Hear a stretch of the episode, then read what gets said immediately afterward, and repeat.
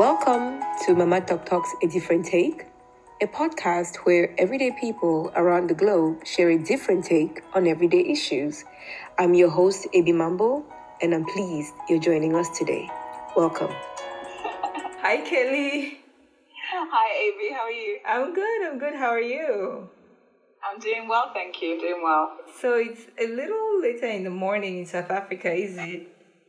Yeah, half eleven. So what's the Friday? on Friday? Any big plans for the weekend? No big plans. Uh, you know, mostly hanging out with family, with the kids, recuperating after a, a busy week. That's the main aim. Good. I'm really happy you're here for a number of reasons. First of all, you're super busy, professional woman, mom of two, wife. There's a lot on your plate, and so just taking taking the time to come chat with us and Mama Talk Talk is fantastic.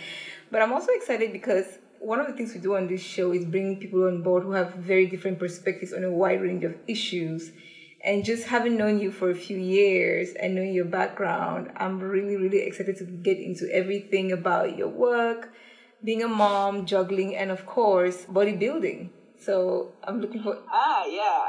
We'll, we'll, we'll jump into bodybuilding or weightlifting, as I, which is what I do, as Wait- opposed to bodybuilding. Weightlifting. So, what's the difference between bodybuilding and weightlifting?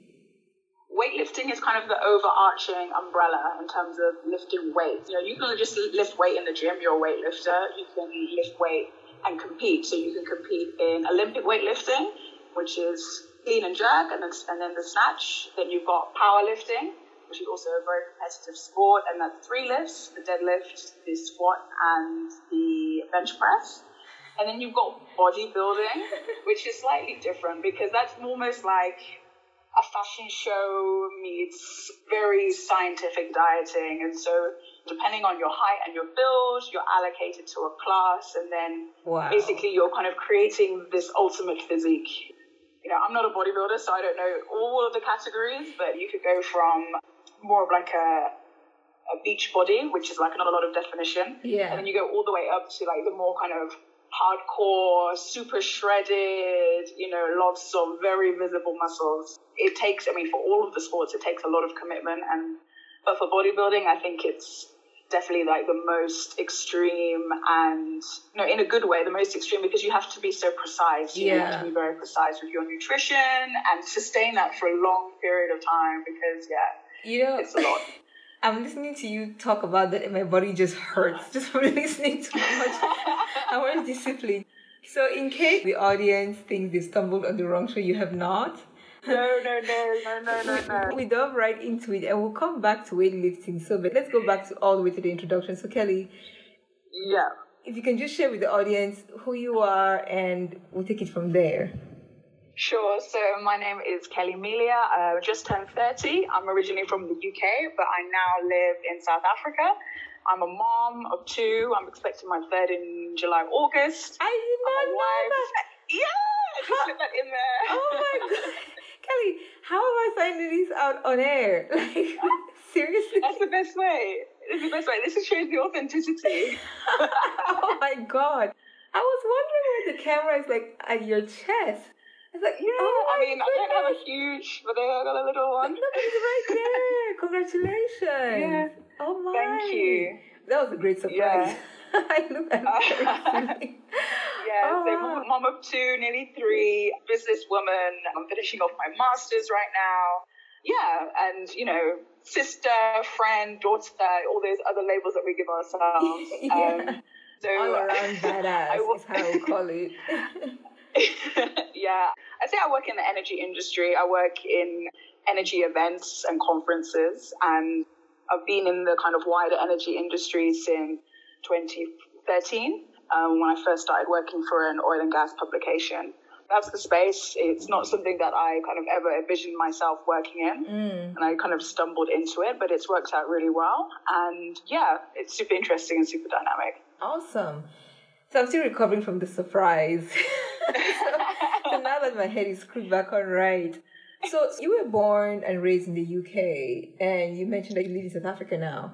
How did you find yourself in South Africa? Yeah, I, I grew up in Birmingham, born and bred. I spent between the ages of zero and 21 in the UK. I had a dream of going traveling. I wanted to learn Spanish, so at the age of 22, I'd saved a bit of money and I went for what I thought was going to be a six month adventure. Um, turned into a year and a half. I spent some time in Argentina, in Colombia, and Uruguay, Costa Rica. I fell in love with Colombia and ended up staying for over a year.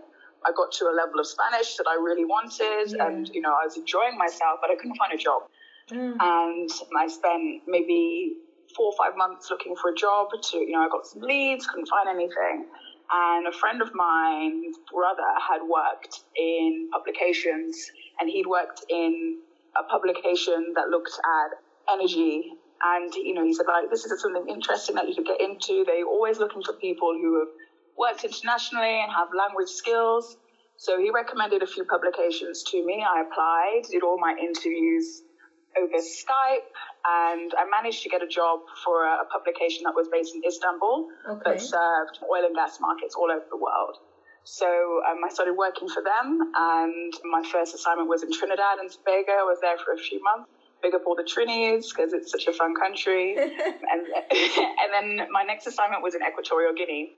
So that's how I, that was my first experience um, of the continent. Anyone who doesn't know where Equatorial Guinea is, it's a very, very small country, west coast of Africa, in between Cameroon and Gabon. Yeah. It's the only Spanish speaking country in, on, on the continent. I think I um, knew that. Yeah, it's the only Spanish speaking. Obviously, you've got Portuguese speaking, yeah. lots of francophone but yeah, it's the only the only Spanish speaking country. I learned something new on this show all the time. So for some reason, I thought we are Portuguese speaking because the idea mm-hmm. of a Spanish speaking African country just French yes, English yes, mm. Portuguese speaking yes, Spanish okay. And Malabo is right there. It's like a thirty minute flight from from Yaoundé. Yeah, I mean, you can see Cameroon, like, you know, on a clear day, you can see the mountain, right? It, it was, and that's where I met my husband, who, who's Cameroonian, and that was not my first taste of Africa. When we were together, we always knew that we would always end up on the continent. And in terms of the best, the locations that we came up with, it was between Accra and Johannesburg. You know, I'd never visited either at the time. I liked the idea of being based in South Africa. I had a good thing I first started coming to South Africa in 2015. Mm-hmm. We actually got married here. We had our legal wedding in South Africa, and then I was going back and forth, and then officially moved 2017. So it's nearly three years. And I think that's about the time we met. Yes, I guess we met 2017. Yeah, yes, when yes, yeah, because I had moved in 2016 yeah. to Johannesburg. Wow, time mm-hmm. flies, and so three years and almost three kids later, here we are. I know, I know. Here, yeah, here we are. I mean, yeah, four between us. Yeah, four between us. I know. I have the one, and you're yeah. holding down the fort. yeah, so it's been good. Yeah, I mean, I love Joburg as a city. When a lot of people think of South Africa, I think naturally they think of Cape Town because it's yeah. more of a tourist destination yeah. and Western Cape. But for me, Joburg is the best city on the continent, I believe, for business. Yeah. And for culture. Yeah. And if you want to make waves on the continent, I think it's a pretty good base to be in, yeah. I absolutely love Joburg. And here, whenever people ask me about South Africa, they always say, oh, okay, I hear Cape Town is lovely, but Johannesburg is. And I'm like, okay, whatever you're going to say. Don't believe it. Don't believe it. I mean, there's some truth to it, right? Some of the crime rate and whatnot, but it's not really different from most many major cities in the world. But yeah, I mean, especially US cities, you know, yes. is, is comparable, yeah. Yes. What I usually say, I think Joburg does not get the rap it deserves especially when you look at it from the culture and the history mm, and just how mm, diverse mm. it is. Mm. And it's an incredible hub for business. So before I moved there, I had actually lived in um, Cape Town for about six months back mm. in 2006. Okay. So I was one of those who just flew right over Joburg and went to Cape Town. And this time living there, I had such a hard time when we had to leave and move to Singapore because we loved it. Just absolutely loved it. Yeah, and you were so you had like your people, your community, your yes, network. And yes, yeah. Yeah. There's a warmth to it and a cadence to how people move that I don't see mm. here now, even though I love Singapore, but I think Joburg just gets a really bad rep and it's a lot better and it's a great city. Anyway, mm. I digress. I'm going to take you back to mm. traveling around the world and finding yourself in the energy mm. sector. As I watch you situate yeah. yourself with that nice big belly. So you are by heritage. Your parents are they both British? We've talked about. Yeah, so my parents are both British. My mom is a naturalized British citizen. She was born in Jamaica. Mm. She moved to the UK when she was 13. So, you know, I think everyone has a very different experience in terms of being like first gen in a country. You know, my dad's white British. I think I would have to say there's more of a lean towards the Britishness. I think when my mom moved to the UK, she had a really hard time adjusting and she did get bullied a lot because of her accent. And, you know, this is the 70s in the UK, like yeah. racism was just very blatant. So I feel everyone has a different experience. And I think her experience differs to that of her siblings, but she really struggled as a teenager with that Jamaican identity. And then in turn, when it comes to raising your own kids, yeah. I got like a very, and that's not to blame her at all, but I got a very kind of limited experience of the Jamaican culture. Obviously, I've never been to Jamaica, and you know, to this day, like it's a thing, you know. Yeah, my mom hasn't been back for um, over thirty years, so like it's not a country that she knows, and so I think it's very hard when you've got a family and everyone emigrates. And you don't have a family home, like, you know, grandma isn't there or yes. granddad isn't there. It's very hard to maintain those links. I do hope to go one day, but I do celebrate my Jamaican side big into the culture in terms of the music and to the food. But at the same time, you know, you can only share what you've what experienced you know, or what yeah. you've learned. Yeah, yeah, what you know. So, you know, the rest is education.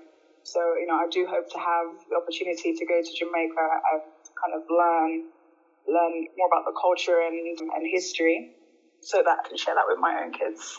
Yeah, you know, just listening to you talk about that, I'm just reflecting on the fact that perhaps I take my Cameroonian heritage for granted because I do have cousins who are still there.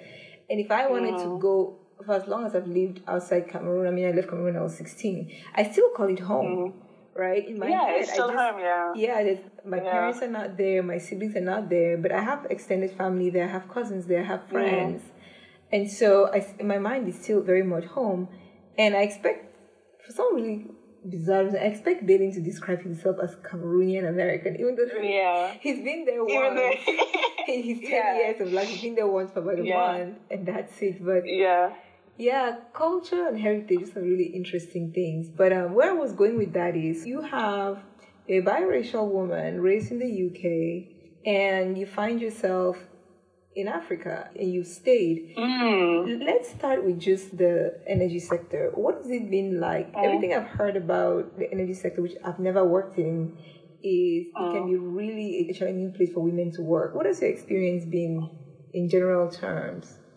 Okay, so in general terms, I mean, the I've worked in the energy sector in Africa, which I feel is very different to working in energy sector in other places of the world because there is there's a lot of patriarchy still on the continent, and I feel that that is very it's seen it's very apparent um, when you get to kind of the higher echelons, rungs yeah. of the ladder, you know, echelons, you know, whether it be in government or whether that be in energy companies. So I feel like, you know, in terms of numbers, there are not a lot of women, but, you know, there are, you know, in terms of who I interact with, it's usually with top executives in energy companies and service companies and, and in, you know, in, in governments as well. But then I think it's it's changing slowly, mm-hmm. but it's just you know first of all you have to go on a numbers game, you know, and if there's not a lot of women at the top, yeah. then you, you feel like it's going to be reflected, you know, throughout all levels of um, an organization. So on any given day, first of all, tell me more about the specific kind of work that you do because you talked about events and conferences and you're working with top executives. What exactly do you do? I am part of an organization called Africa Oil and Power. We are an Africa-based energy conference so my husband co-founded the organization back in 2016, and then I became a shareholder. I, you know, received his shares in 2017. I worked in the business from 2017 mm-hmm. to mid last year as commercial director. And now I sit on the board as, okay. as majority shareholder. So I, I'm not working in the business day to day. And in terms of, of, of, what we do, we started with one Pan African conference in Cape Town. Yeah. Um, back in 2016. I think I attended that one. Yeah. Yeah. And then we've expanded across the continent. So um, we're, we're in Equatorial Guinea, Angola, South Sudan, Senegal for the first time this year. And um, we've done conferences in London as well. And it's we're Pan African at heart. You know, we believe that the continent has to have its say and its platform to yeah. promote indigenous companies, local content, um, investment into the continent. But you have to, at the same time, an industry like energy doesn't work in isolation. So yes. there is a lot of international investment, and it's about you know making sure Africa has the best uh, portrayal. You know, because it's a competitive market, investors have choices as to where they want to put their money. So just um, showcasing the opportunities and projects that the continent has to offer. Okay, so you said something that it's all interesting, but one thing stands out: majority shareholder. Uh-huh. So mm. let's talk about that for a bit. So one of the things is an organization that I'm very, very passionate about, and I work very closely with them, and that's the Boardroom Africa, and mm-hmm. under the leadership of Marcia Ashong. And their mission is to place as many women on boards across Africa and the mm. world as possible. So when I hear I sit on the board and majority shareholder, I'm thinking, okay, this must present some really interesting challenges. What was that experience like for you on a day to day basis? Uh, on a day to day basis, I'm going to explain like from the beginning because. I think just to give some of the listeners context. So I became shareholder when I was 27 years old, which I feel which is very unusual in terms of yep.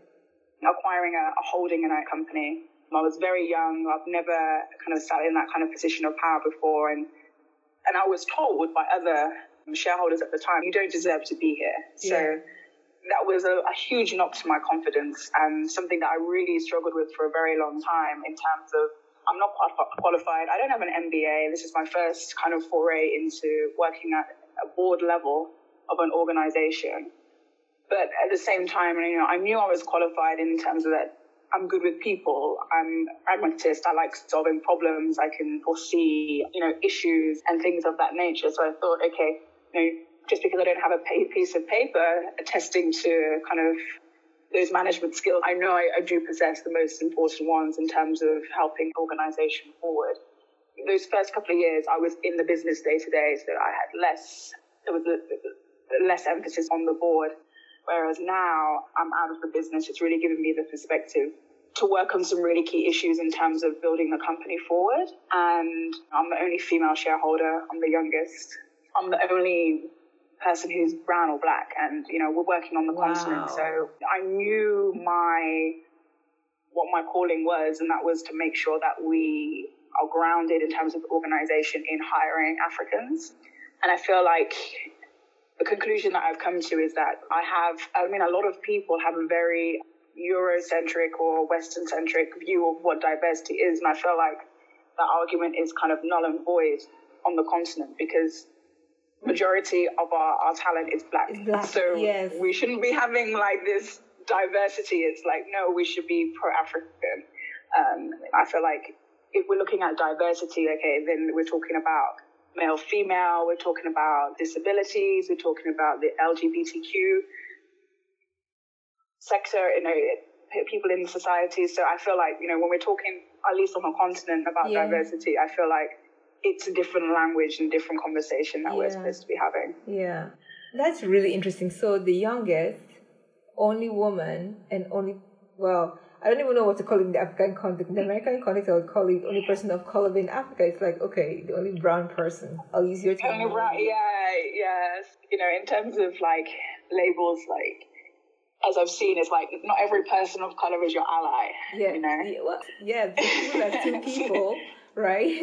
yeah, it's you know there's lots of uh, variety and experiences within like that person of color label. So um, and I feel like you know how I identify myself in the UK is very it doesn't really translate in South Africa because first of all of the history and you know the legacy of apartheid it's very very different to wherever yeah, yeah. wherever else I am in the world exactly um, you know in the UK I, ident- I identify as mixed race or as black yeah I would be, that would be the case in the US.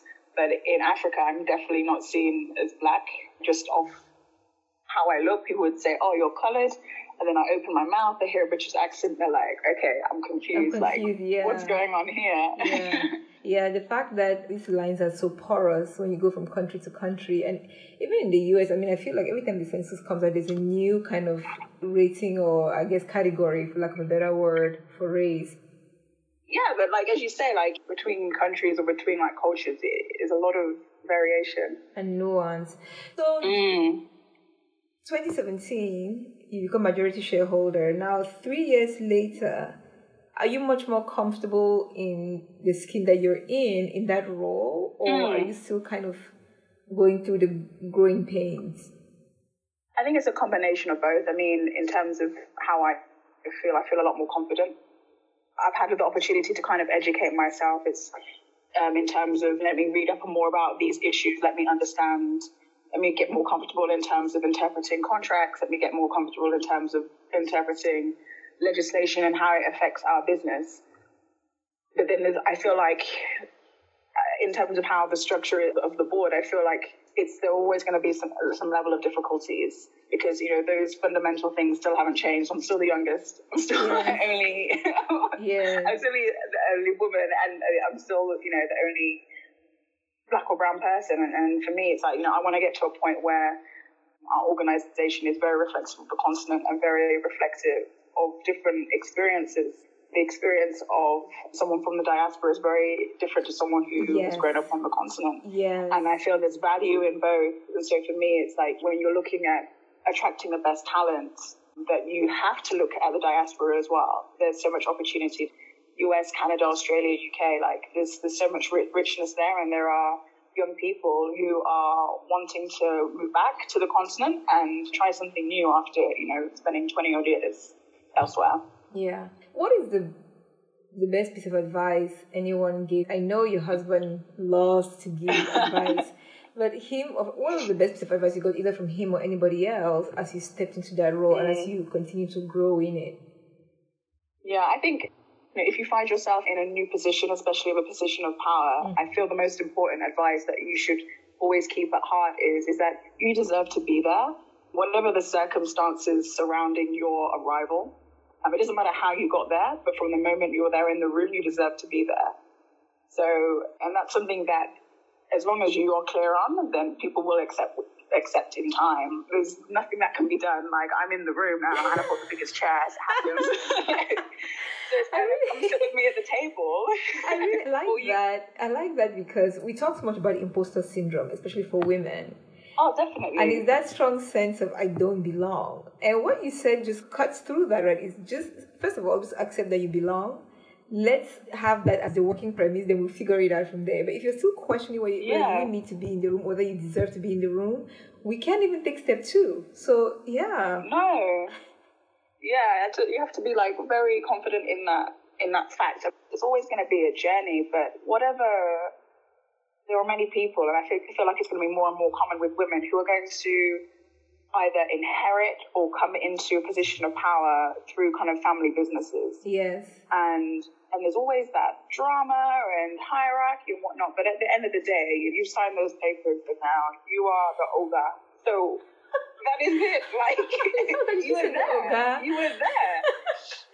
and you know, people may grumble. You know, I watched a fantastic um, Nollywood movie and this girl becomes the owner of her late father's business. And there's all these grumblings. There's the, the uncle who yes. thinks it should have been him. To, yes. but at the end of the day, she was the boss.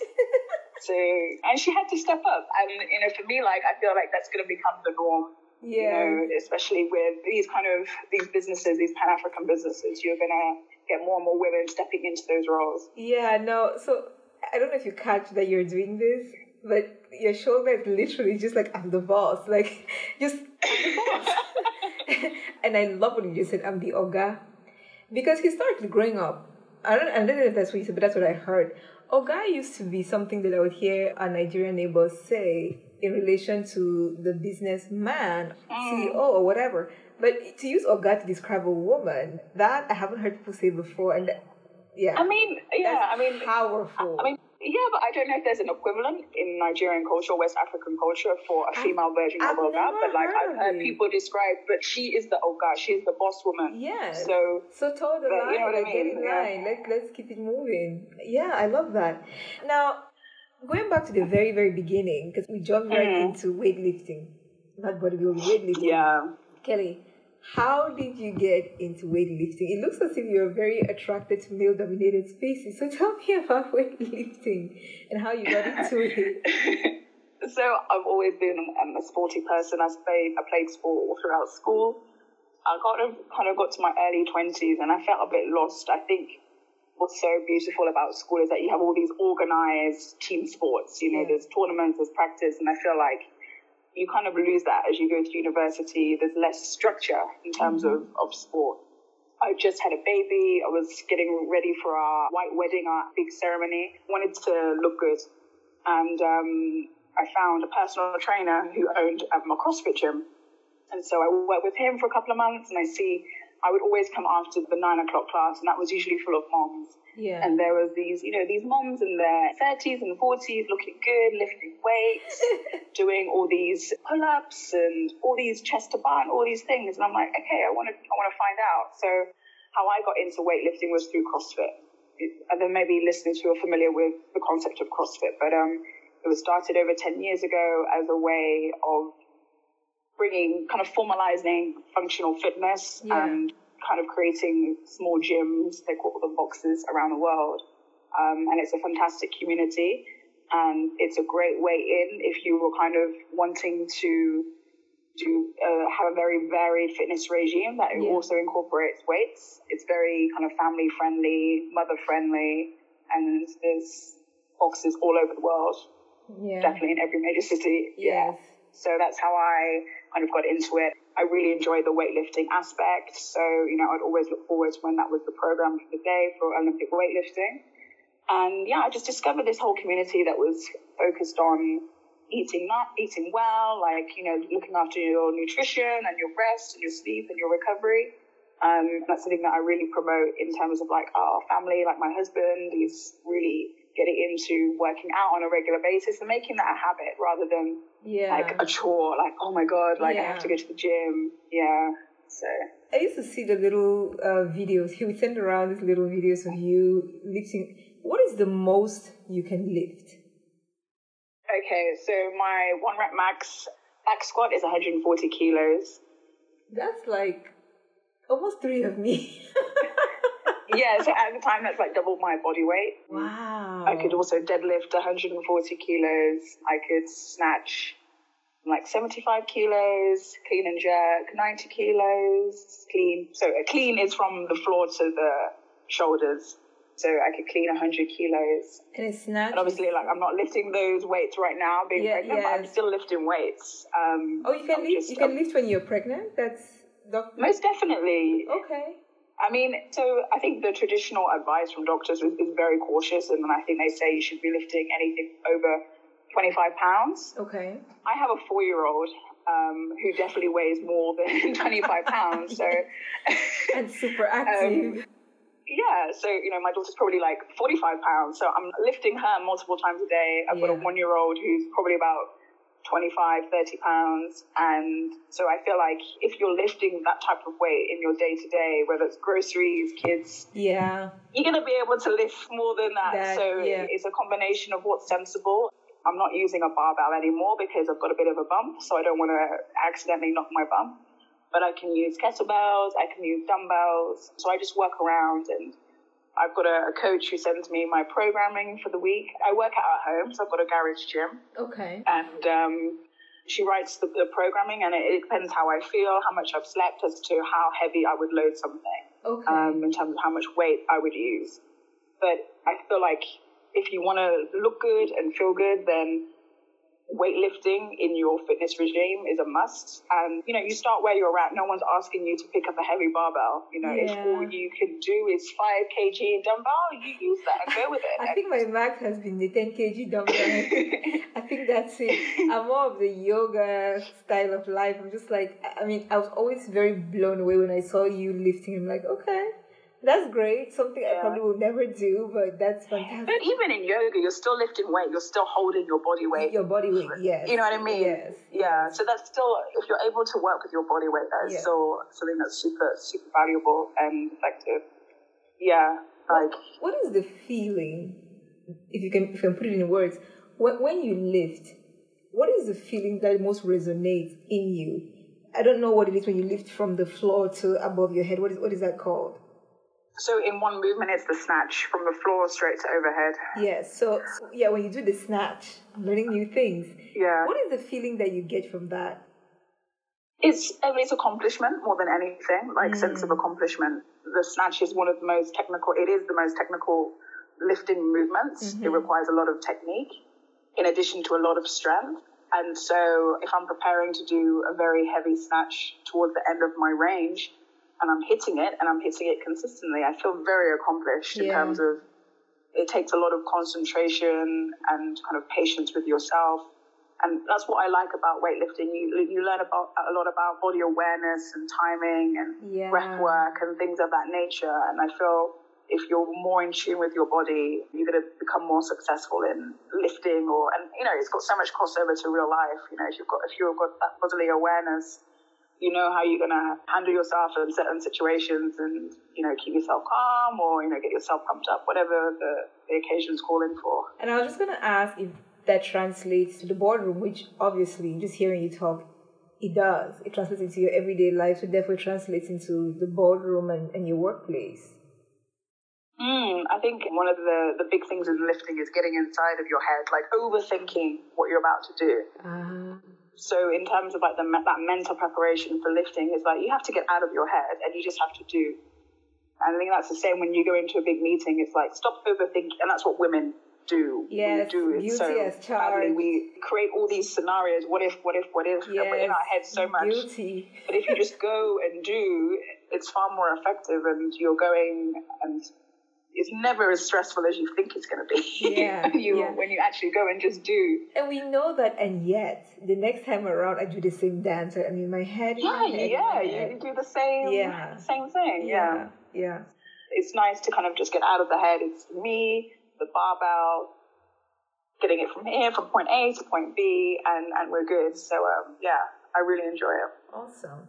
So, Kelly, I've taken up a lot of your time, but I do want to ask this before we go. What would you give as advice or reflection for anyone who's listening to this, whether it's on being the youngest, brownest, only woman in a boardroom, or whether it's around some of the work that you're doing on the ground, or whether it's really around more of your um, weightlifting or motherhood and your entire journey. What is the biggest lesson that has come to you so far that you would want to share with us? I think that I've had a lot of really fantastic experiences despite my young age. And so for me, I feel like age is irrelevant in a lot of scenarios mm-hmm. because mm-hmm. if you're talking about something with confidence, with, with knowledge, and you're delivering it right, any kind of fear or doubt that you may have about your ability to perform or your ability to lead is irrelevant. I think a lot of people expect people in leadership roles to be of a certain age to have a certain experience. Yeah. But I do feel there is a place for those who, like other people, like what have you done in your maternity leave? You know, there's still things, you know, people volunteer with, you know, community groups and, or in, in schools and it's, and it's so valuable you know, first women don't recognize that they have achieved a lot during the time that they've taken off to look yes. after their child. But yes. then equally people aren't recognizing recognizing the value of what mothers bring and you know maternity yeah, maternity leave isn't a holiday let's just leave it at that yes yes especially because we don't actually sleep i remember after i had Balin, i stood on the balcony one day and i'm like oh my god if somebody does not take this baby from that crying crying in that corner i'm going to jump off because oh. Mm. i mean when you don't sleep, it's something that happens to your mind. Like you're not thinking properly. So I think to your point, there's not a lot of credence given to working moms or even moms who are working Definitely. because they are working. Yeah. yeah. Yeah. So no, thank you for that perspective. Really appreciate it and really appreciate your time, Kelly. And I hope you'll come back to see us. I'm really keen to hear where the journey goes with OPA. And AOP, yeah. Sorry. Oh yes. I'm thinking Olivia Pope and Associates. Okay, so now varnish. I know, thinking Olivia Pope. Okay, come back, about. Congratulations again on the baby and speak to you really, really soon. Thanks for having me, AB. I really appreciate the opportunity. Likewise, Kelly. Thank you so much. Cheers. Thanks. Bye. Bye bye. I hope you enjoyed our latest episode. Share your thoughts in the comments below or by emailing ab at mamatalktalk.com. Continue the conversation in your homes and communities. And when you join us next week, please invite a friend or many. For more diverse perspectives on everyday issues from everyday people around the globe, please subscribe to our podcast at mamatalktalk.com forward slash a different take and join our online family by following us on Twitter and Instagram. Until we meet again, I'm your host, Avi Mambo. Sigashina. Stay well.